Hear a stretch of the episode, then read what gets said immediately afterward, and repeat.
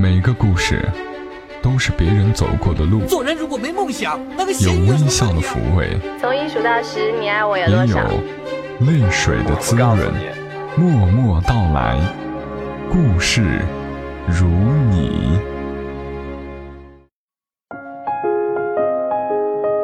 默默到来，故事如你。这里是由喜马拉雅独家播出的《默默到来》，我是小莫，在每个周三的晚间和你相伴，和你聊聊我们平常人身上所发生的故事。岁月如诗，我却独爱你这一首。今天节目名字听起来就很美好，对吧？这是一个有圆满结局的故事，很青春。虽然常常被生活折腾得疲惫不堪，但并不妨碍我们通过故事回到那曾经的青葱岁月。今晚和大家分享的故事来自于作者叶子和，他的好些故事大家可能已经在朋友圈里面已经看到过了。这个故事收录在他新出版的书《一亿人不如你一人》这本书，我还差一点点就全部看完了。书里面多数故事都挺平常的，像是我们自己都能够写出来的故事，这反而是叶子和的魅力所在，把所有我们经历的都讲述出来了。好了，接下来的时间和你分享《岁月如诗，我却独爱你》这一首。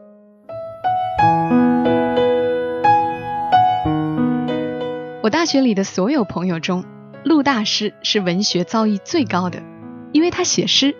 连说话都是文绉绉的。我和陆大师的认识和熟悉，都是因为学院的记者团。我们作为新人，经常被派到一起采访写稿，加上同是建筑系，很多课在一起上，很快就熟悉了起来。大师是在大一那年的圣诞舞会上注意到邓安琪的。当时我和陆大师作为学院记者团的新人，被派去学院的圣诞舞会拍照写稿。但是那天，我忙着看节目，照片都是陆大师拍的。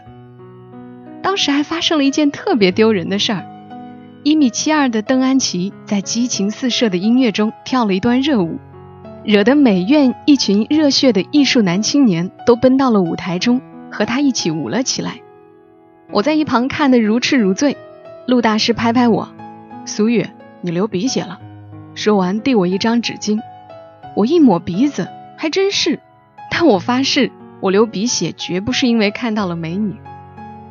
美术学院里美女云集，但邓安琪一舞成名，加上她本身是长在南方的北方姑娘，温婉和豪迈集于一身，可谓是静如处子，动如脱兔，一时间就人气爆棚了，同时也成了美术学院的文艺骨干。我和陆大师除了是记者团的好伙伴。还是同系的好同学，为了更好的并肩作战，许多课我们都坐在一起。陆大师文稿写得好，我们一起参加院里活动的稿子都是他写的，我则常常偷懒在一旁看着他写。也就是这一点点的相处中，我发现陆大师总是在写完稿子后，去邓安琪的主页逛一圈。你喜欢他呀？我盯着他的电脑屏幕问他。陆大师赶忙解释：“没有没有。”边说边关网页。喜欢也没用，追他的人在我们寝室楼下都排队拿号了。你要是去了，我掰着手指头一数，可能得一百多号以后了。这当然是夸张了些，但追邓安琪的人实在太多了，多到我感觉我们寝室楼下总是自行车堵车。大二时。我和陆大师同时成了记者团的正副团长，带着一群新招来的学弟学妹去桌游店联络感情。大家玩最简单的 UNO，惩罚是最大众的真心话大冒险。陆大师输了后，一向文弱的陆大师竟然选择了大冒险。我知道陆大师对邓安琪有点意思，故意说：“我指定一个号码，陆大师。”你打过去和对方表白，这个早就被玩坏的大冒险项目，得到了所有爱好八卦的学弟学妹的一致同意。电话打通后，陆大师说：“邓安琪，你好，我是陆南辰，我要给你写一百首诗。”说完，没等邓安琪回话，就挂了电话。本以为平时文绉绉的陆大师能说出个文采飞扬的表白词，没想到最后是个干巴巴的许诺，大家都很失望。但很快就被下一场游戏替代了。这件事并没有人放在心上，包括邓安琪。但过了三四天后，陆大师真的在他的人人网上发了一首诗，诗的内容是这样的：等你，在漆黑的夜里。暗黑的夜空划过一颗流星，奇妙的感觉。我在那一刻心跳不已，以为你来了。欢喜只是空欢喜，你没来，我还在等着。这是一首藏得有点蹩脚的藏头诗。后来我才知道，陆大师的诗性从此大发，写出来的诗一会儿像王小波给李银河写的那些信，一会儿又像乌青体。暂且还能称得上诗，比如这几首：模型做好了，屋外落雪了，我却甚想你。我在美院的楼顶看了一场日落，要是你来就好了。天上的云白白的，睡在上面一定很软。我想睡在那里做一场梦，梦里全是你和我。我每天都去陆大师和邓安琪的人人网主页。邓安琪的主页上，陆大师一直在邓安琪的最近访问人里。后来每天去他们两个的主页看一看，成了我的习惯。但我从来没在陆大师的主页上看到过邓安琪的头像。我怀疑邓安琪连陆大师是谁都不知道。艺术生的艺术天分不可小觑。学油画的邓安琪和几个同学后来组了个乐队。还在学校的下沉式广场搞了个小型的演出。学院让我们记者团去报道一下，这回换陆大师看节目，我拍照，但稿子还是陆大师写的，因为他实在看不下去我把他心中的女神写得风韵全无。某天学生会开会后，我和陆大师从美院楼里出来的时候，一个男同学骑着车载着邓安琪，突突突的一眨眼就不见了。那个男同学是乐队里的吉他手，我记得。我拍拍陆大师，咱俩还骑自行车吗？邓安琪谈恋爱了，陆大师并没有放弃那一百首诗的承诺，依旧保持着一个礼拜一首的速度。他的诗很普通，却在某天忽然被学弟学妹们疯转了起来。学院的论坛上有好多关于陆大师的帖子。校报也报道过他，不过他没说这是他为一个女生写的诗。他在一百首诗的承诺里，没有得到女主角的任何回应，却迎来了许多粉丝。男的求诗要送给女朋友，女的求诗要自留，但是陆大师高风亮节，谁求都不给写，甚至陆大师那时为了做建筑模型，生活费都没了。有个土豪学弟求他卖一首诗。给他追女朋友用，陆大师还是坚持不卖，卖几个字就几百块啊，多划算呐！我在一旁劝他，何必和钱过不去呢？我的诗都是写给他的，我不给别人写。从此之后，陆大师在我心中的逼格又提升了，只为爱人写诗的诗人。一百首诗，一周一首，不过两年的时光。一般来说。女主角此时好歹不被感动，也该发个好人卡过来。但邓安琪从始至终什么话都没对陆大师说。我看着陆大师的窝囊样，恨铁不成钢的给他支招：“哎，你把这些诗都打印出来，到他面前甩给他，这些都是老子给你写的诗，爱要不要？保准他哭着求你继续写诗给他。”陆大师继续画着 CAD，太粗鲁了。美女与野兽听过吗？陆大师点头。我又说：“那你听说过美女与书生吗？只有女鬼与书生，比如聂小倩和宁采臣。”陆大师一脸黑线，没理我。就是因为你这软绵绵的性格，他才不喜欢你的。你看看他交往过的男朋友，机车男、颓废艺术男、体育生，哪个不是和我一样铁骨铮铮？哪有你这么温柔的？苏玉，你是女的。看，都这种时候了，还关注这种点，活该邓安琪不喜欢你。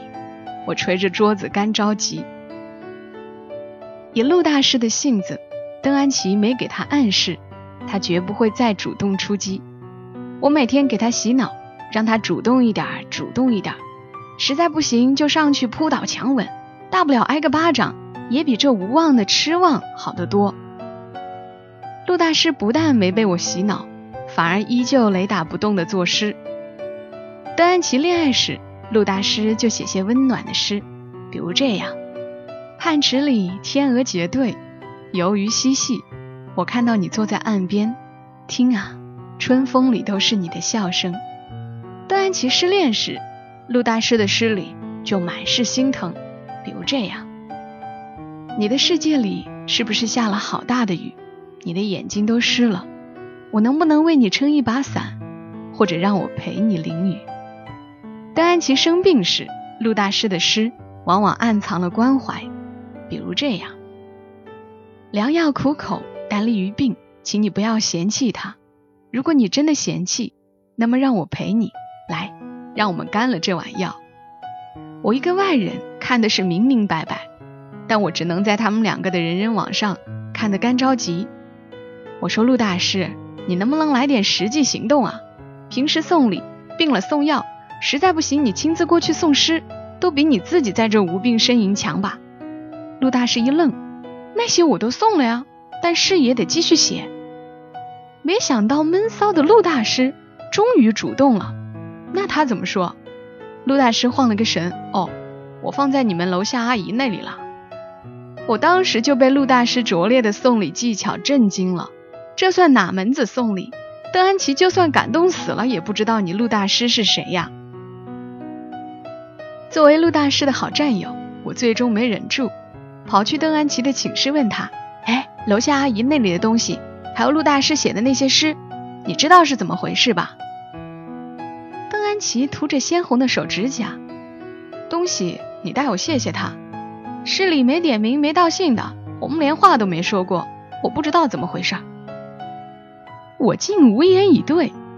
我想陆大师算是完了，以他这肉肉的性子，他以后大概会在漫长的岁月中继续为邓安琪作诗，然后老去。果不其然，毕业典礼前，陆大师还在那儿一个人作诗。我说你别做事了，再不去表白，你就等着以后哭吧。你看看我的那些血泪史，多么鲜活的例子。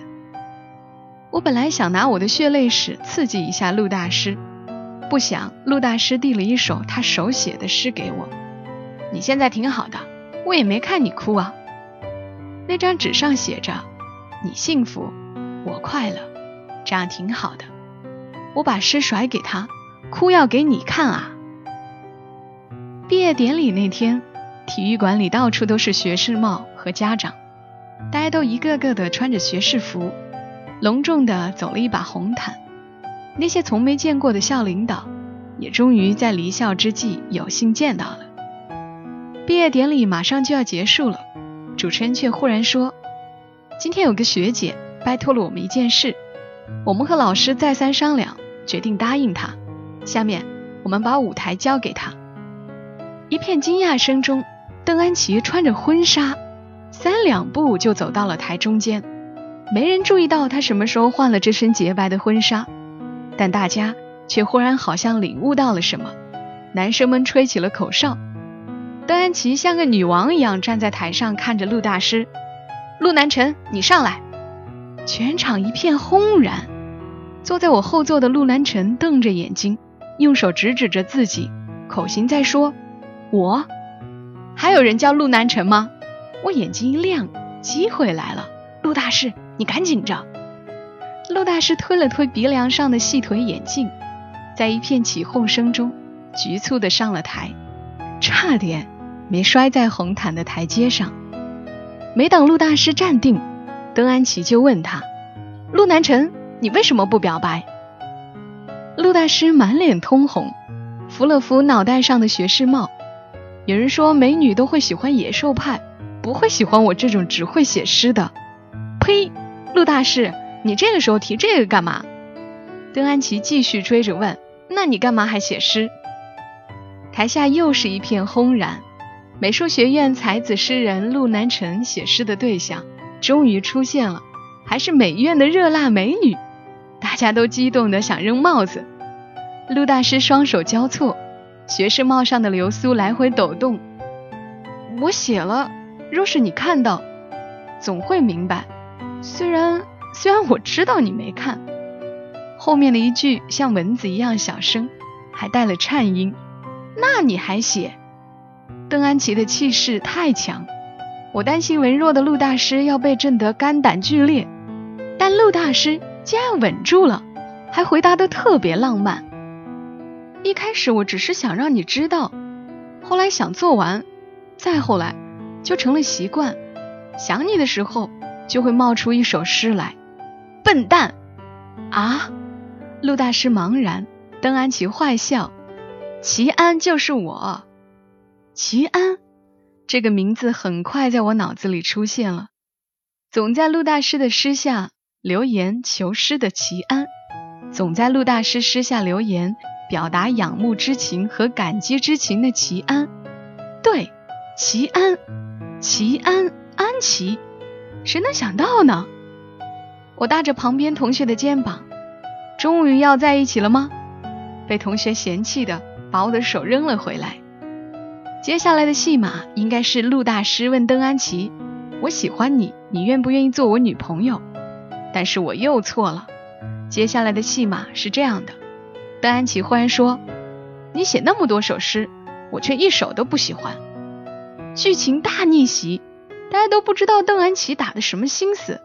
刚冲上顶峰的陆大师也傻了眼。我眨巴着眼睛，合计邓安琪是穿着婚纱来拒绝暗恋者，然后和未婚夫转身离场吗？这也未免太绝了吧！陆大师免不了需要一场大醉。我暗暗的在心里背了江湖救急的方案。哗然之中，邓安琪却忽然单膝向陆大师下跪，因为我独爱你这一首啊！陆南辰，你要不要娶我？剧情终于向着正确的方向去了。台下一下子乱作一团，几个女生还抹起了眼泪。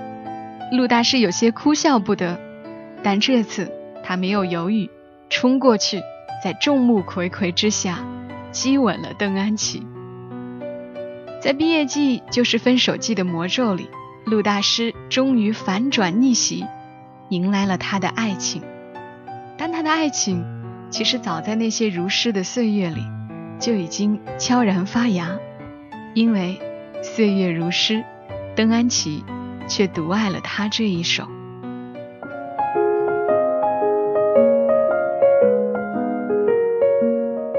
刚刚的故事选自于叶子和作品《一亿人不如你一人》。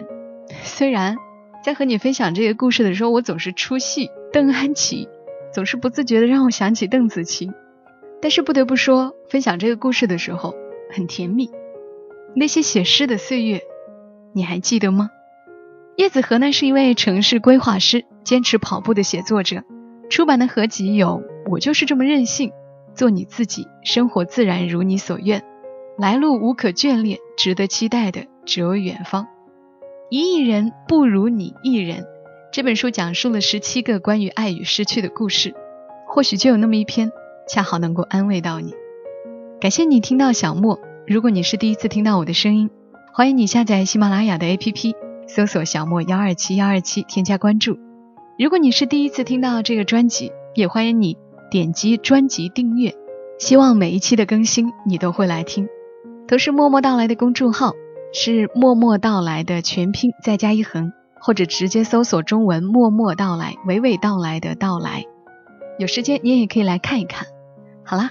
再一次感谢你听到我，祝你一夜好眠。小莫在长沙，跟你说晚安。